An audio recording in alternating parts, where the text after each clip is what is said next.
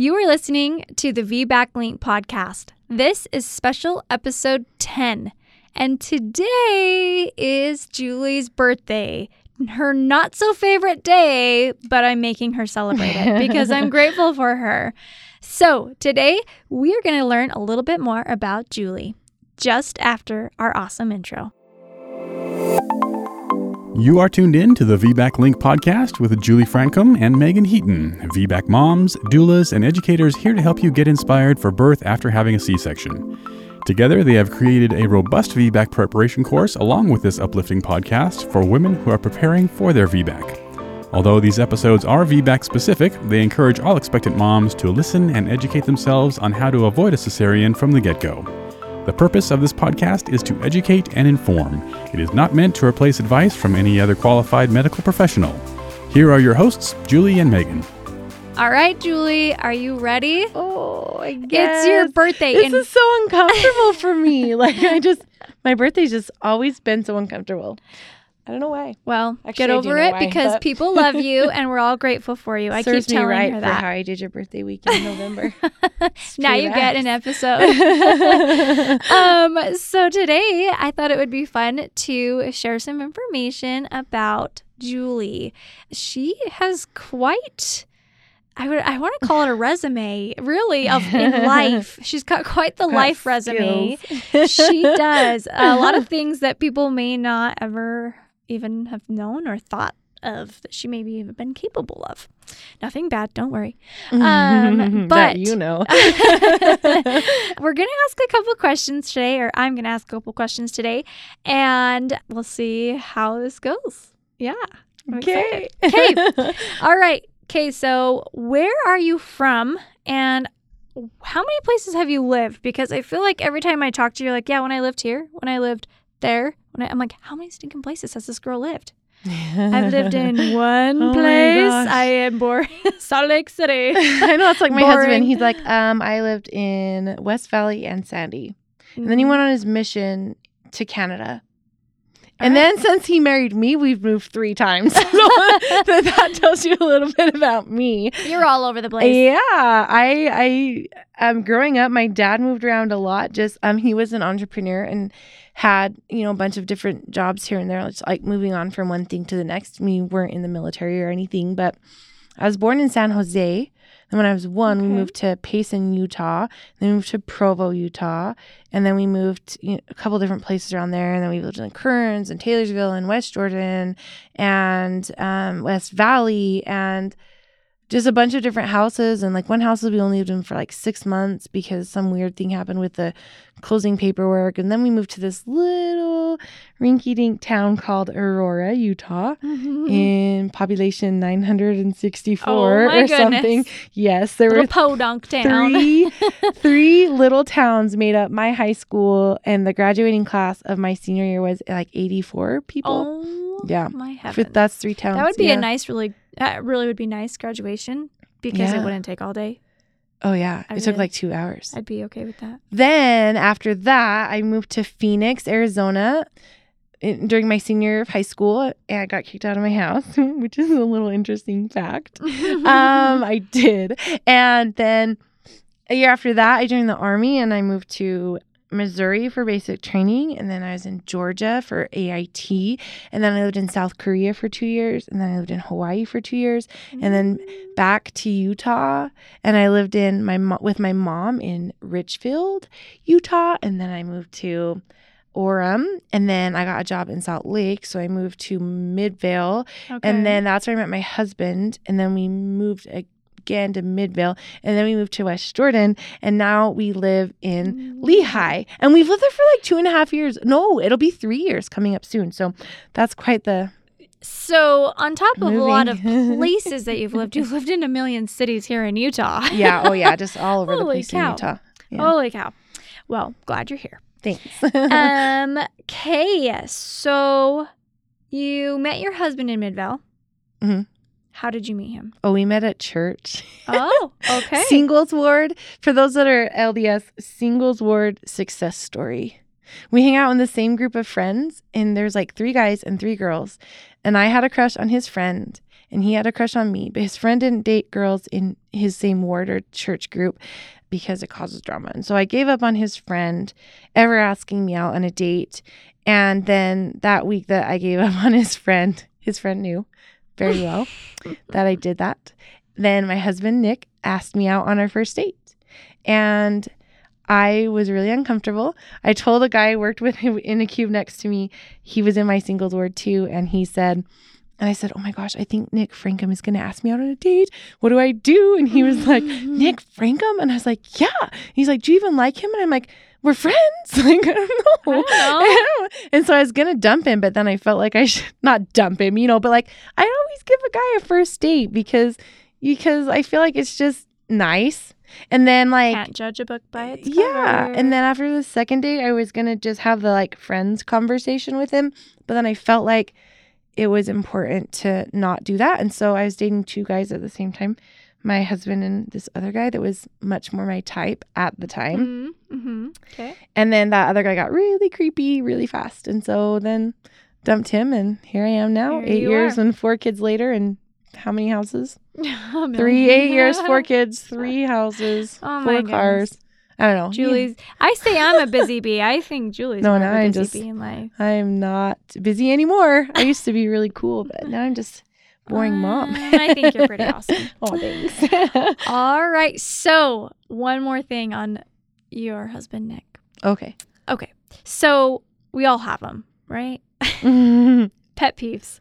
oh. So what's your what's your pet peeve? And then what's your favorite thing about Okay. Nick? So, my biggest pet peeve with Nick, well, there's two of them. He leaves the kitchen cupboards open all the time. Mhm. And it drives me nuts because the whole house, like, let's be honest, I have four kids under six. So my house is not clean. And like the floor is mostly the, the more cluttered part. But when you leave the cupboards open, it just makes the whole entire house look dirty. Right. So, and, but I've been bugging him on that for, you know, since we've been married and he'll never change. So, Eight years and he hasn't changed. nope. He's set in his ways. Oh man. And then the other thing is he leaves like wadded up like paper towels everywhere. He'll just like use one and then crinkle it up, like, you know, wipe his nose or wipe up a stain or a splotch of water or some spilled milk or Oh, anything. man. And then he'll just leave it right there. For that my would bug uh, me. eight years. eight years he's been doing it. And I tell him every day. And we've had more fights over just like a random tissue left somewhere than over probably anything oh my else. gosh. Oh my gosh. you know um my i do something maybe a little similar i it's not really about me but i can relate i leave like recycle piles so maybe he's just recycling no, that's not it at all. okay No, he'll go if I throw like a can, a can away in the trash. He'll like open the trash and see the can and take it out to put it in our recycling bucket. But he doesn't put in the recycling He bucket. He puts it. on the counter, oh man and then I put in the recycling bucket. Oh, which you think I would just learn to put, Put it it in the in recycling bucket? But now it's just like a matter of point.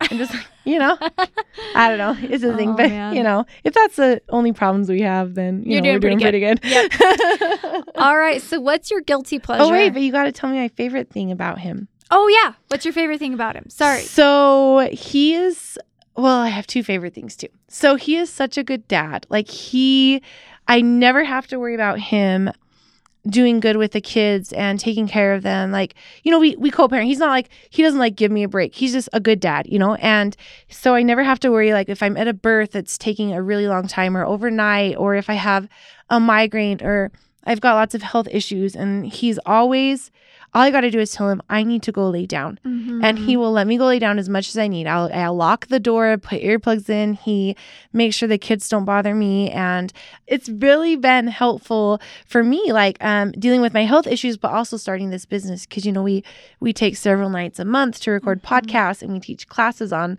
a full like every sa- like a full day Saturday. one Saturday a month and you know countless hours um going back and forth to business meetings and all sorts of things. And so it's really nice that I don't have to even think twice about my kids being okay while I'm gone.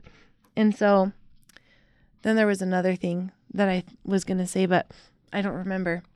Oh, I think it was just like always understanding when I say I need some time for self-care and and not like complaining or bugging me or oh my gosh, you've been sleeping for an hour and I'm so sick of these kids. Like he doesn't do that. Whi- which is nice. He's like I mean, like understanding. yeah, he's very understanding and kind, and he's very generous and helpful. And like I said before, like he totally was not my type when I started dating him, but now I see like he's exactly what I needed. Like I could Mhm. not have done this like right now, this stage in life, with what was my type when I was dating people. Yeah. I don't know if that makes sense Yep. or not. Yeah. No, totally. I love it. and it's so true. I mean, you can't, as a doula and now as we're learning as a podcaster, um, you can't do it without that support. So, Mhm. so grateful for him. So, thanks, Nick, for letting her come over and be with me all the time. Um, okay. So, yeah, what's your guilty pleasure? my guilty pleasure. Oh my gosh, I'm I'm gonna have all my health nuts are gonna be like, oh, you don't. Reese's peanut butter no, Red Bull. Red Bull. Yeah. I was going to say Red Bull.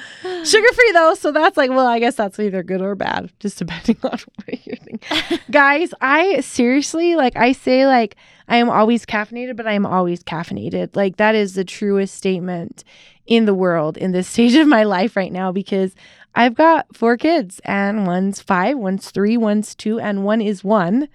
And that is a lot of kids. And sometimes one of them wake me up at night, and sometimes all of them wake me up at night. Mhm. And I haven't had a four hour stretch of sleep in years, probably. Wow. I know it's Four insane. hours?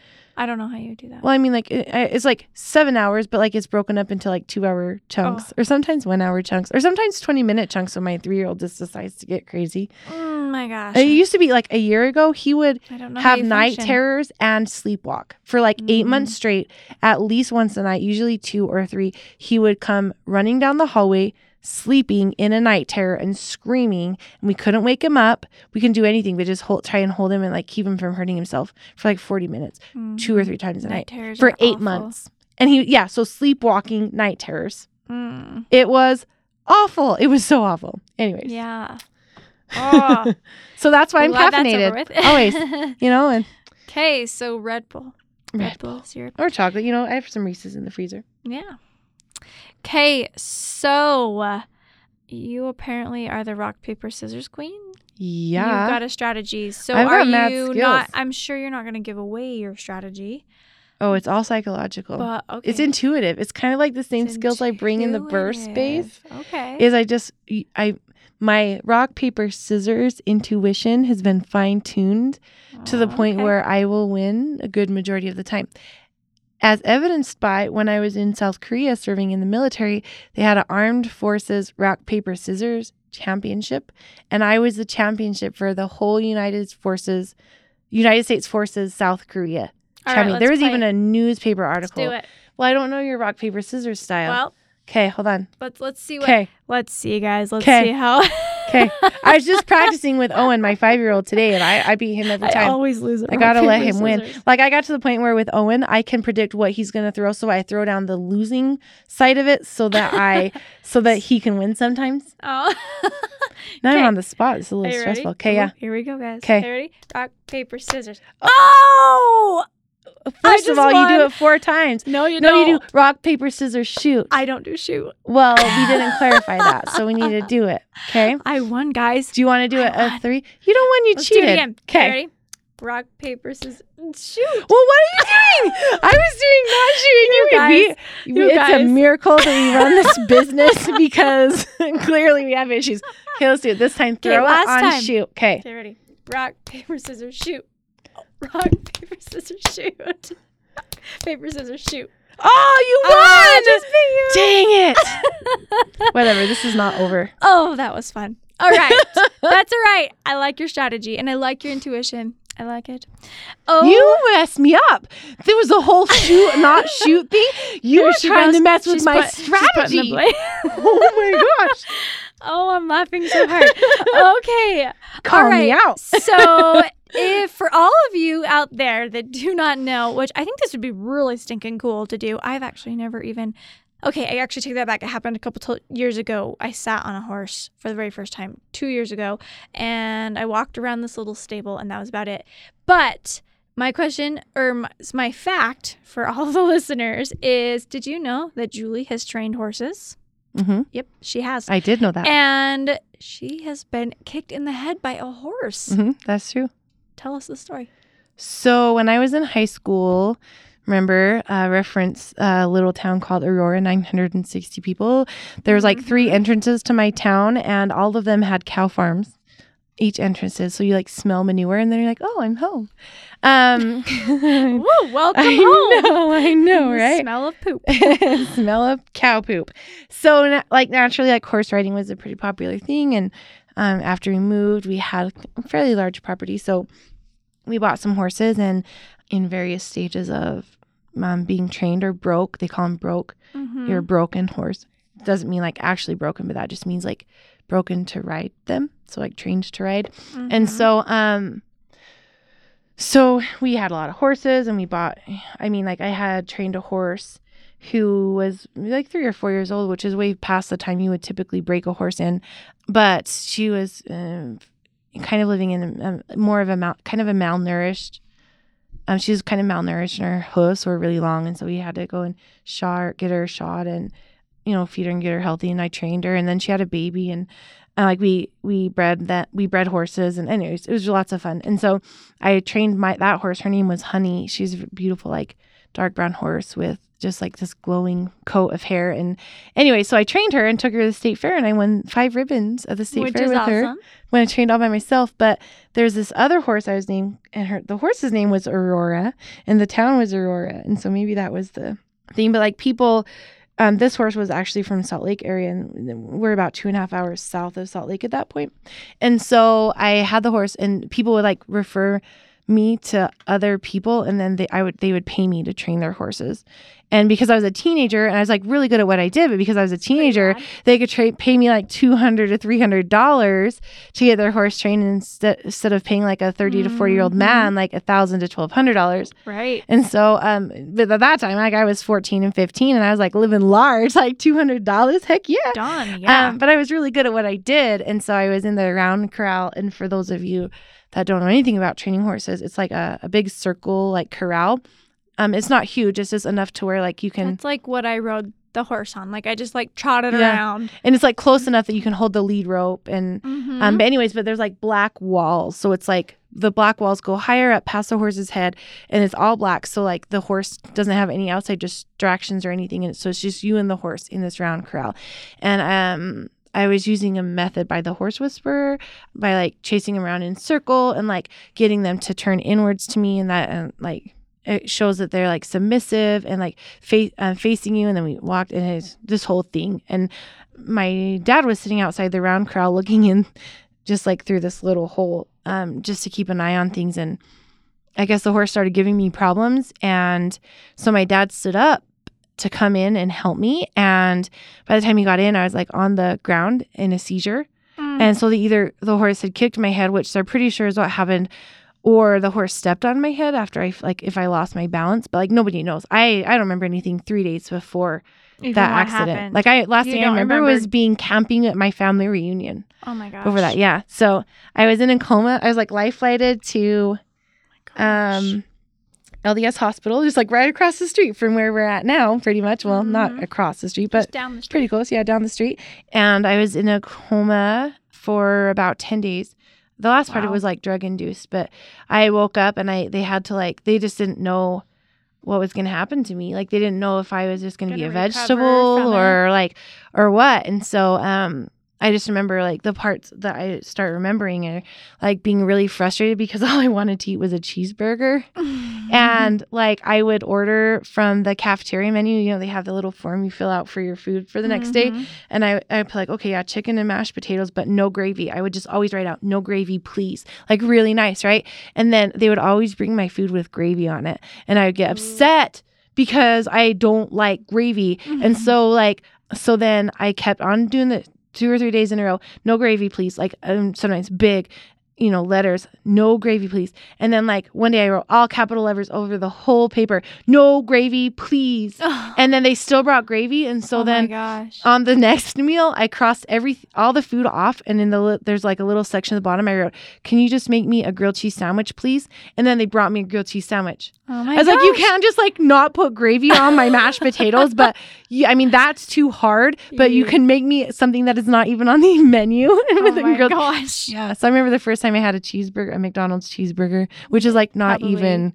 good. Tasted as much But, as like, as a Red Bull. But but, but the my moment. my um the part of my brain that was that um controls my um senses, like the five senses, was ha- part that had the dam part of it was damaged, and so I couldn't taste or smell anything for like eight months. oh my gosh, I know, right? And so that'd be awful. So I ate food just like kind of based on texture more, and like there's still some foods now that I don't eat that I used to like. Mm. Um, and so it was funny because I had this expectation of this cheeseburger, and Mhm. because my taste and taste smell it. was like so bad, oh it ruined I it. took one bite and I just oh, yeah. threw it to the side, and I kind of had pr- probably like a breakdown or whatever because it was so sad. I've been trying for so long. My mom finally just went and got me a cheeseburger because I kept putting gravy on my food. Mhm. And anyways, but like I remember having to like my math teacher forwarded over some like or fax some math problems over so that they could see like how my brain was functioning. And I was on the drill team, so I was dancing in high school, and so they had me do like my dance routines that we had learned at like dance camp a few weeks before the accident. And Wow. like I, they, I had to go shopping. Like we walked away from the hospital. We went to a little convenience store and i had a five dollar budget. So i had like like this whole like life skills thing. So they gave me five dollars and they're like okay we're gonna go to the store. You need to plan out a dinner pay for it come back to the hospital and make it in the kitchen. So i went and i bought a, a thing of spaghetti and a thing of spaghetti sauce and a loaf of bread and we came back and i made spaghetti just to prove that i could do it. do everything. But I was so frustrated because I felt fine. I knew I was fine. But like they had me do all these They things, and I just remember yeah. ca- crying to my mom. I'm like, I'm not a psychopath. I think is like the word I said. Like I'm not stupid. I can do all these things. And yeah, so that was a thing. That's hard. Yeah. And then I couldn't couldn't have my driver's license back for a few weeks or months or I don't even remember how long. Probably a couple months. And then the day I got my driver's license back was September 11th. So it was like I was it was I had an appointment because I had to go to the DMV and do like the little driving test to make sure like all my cognitive things were functioning properly. And I got out of bed and the twin towers were on fire and or, you know smoke and stuff and we listened to the radio the whole way there and while we were there like everybody was just you know fixated on all of it so Mm. when people say what you were doing what were you doing on 9-11 i always say i was getting my driver's license back because that's what i was doing it's yeah. Very easy to remember but Wow. Yeah. Wow. i know You've been through a lot. yeah Um. Okay. One last question. sure What's the craziest thing you've done? That seemed really crazy. craziest thing i've ever done Yeah. i went skydiving in hawaii that was fun but i was strapped You to somebody who was much more experienced than me yeah i have a video to prove it so my ex-husband's in that video so that might be a little awkward Like I've never shown it to Mm. my current husband. Do you think you would be worried about? No, he's not that type of guy. He's just super chill, but like I would be weird about it. I don't know why. Just like watching a video of me, my ex-husband's in it with my current husband next to me. Yeah, that might be weird.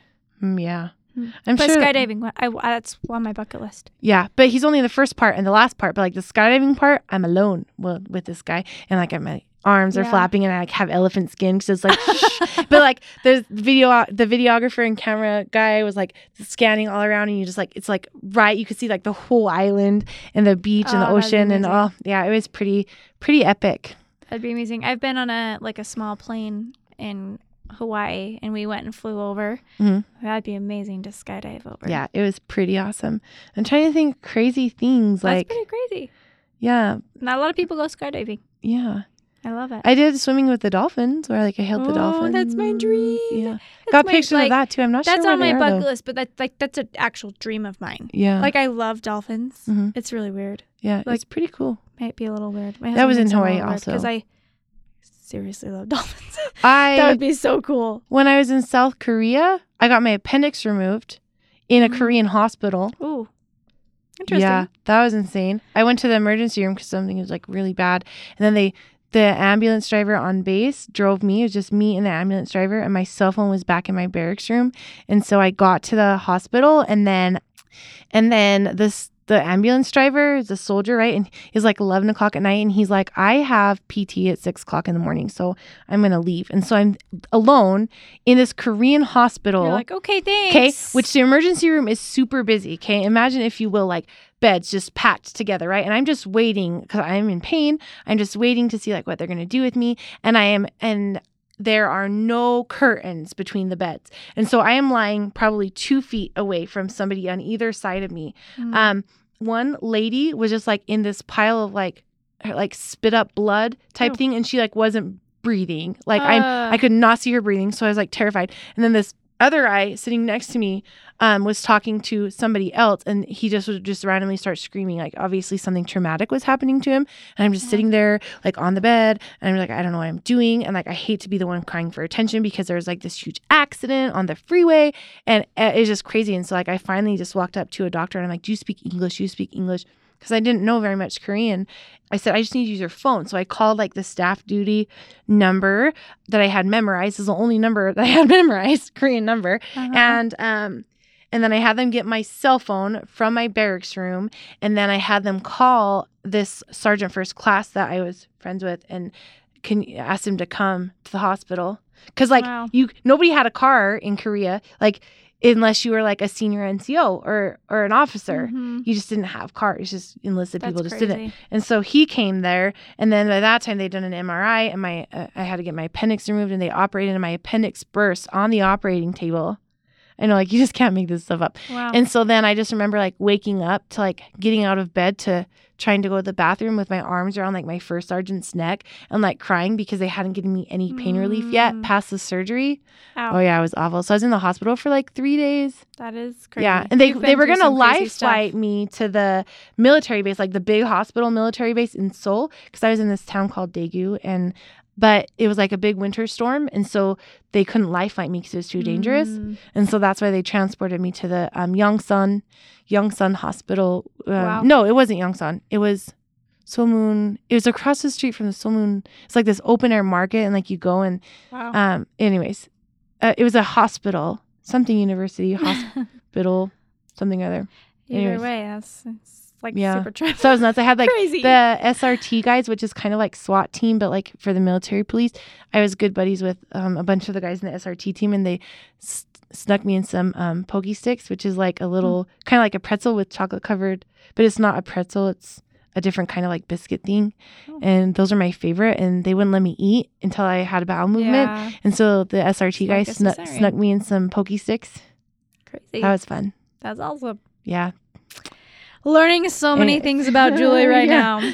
lots of All crazy right. things. Okay, well, if I was confident in my vocal cords, I would sing you happy birthday. But Please I'm don't. not. so, and like I literally can't even sing happy birthday. oh. I can't sing it. I cannot hit I can sing it So- in Korean. Do you want me to sing it in Korean right now? Sure. Okay. I don't I'm not a very good singer either. I will try and not mess it up. My accent isn't very it's just I white girl from Utah accent. wouldn't know what you I wouldn't even know what it sounds 'Kay. like. So go ahead. So here's happy birthday in Korean. It goes like this. 생일 축하합니다. 생일 축하합니다. 사랑하는 줄리. 생일 축하합니다. Yay! Something like that. So those of you that speak Korean, don't That's awesome. critique me on that. That's super awesome. That's well, my American accent version. happy birthday, Julie. Thank you. I hope everybody else is excited about the giveaway today as Yeah. well. We will have our giveaway this afternoon. So if you haven't yet, it's not too late. Hurry, hurry, hurry. Well, unless you're listening to this like on Saturday, then it's Too late. Sorry. um, but head over um, to our post that was posted on Tuesday and enter the giveaway for a $40 gift card and a VBAC necklace and our VBAC Essential Guide. Happy birthday to Julie. Thank you. And happy birthday, or thanks for Julie for giving a birthday present to all of you. Yay!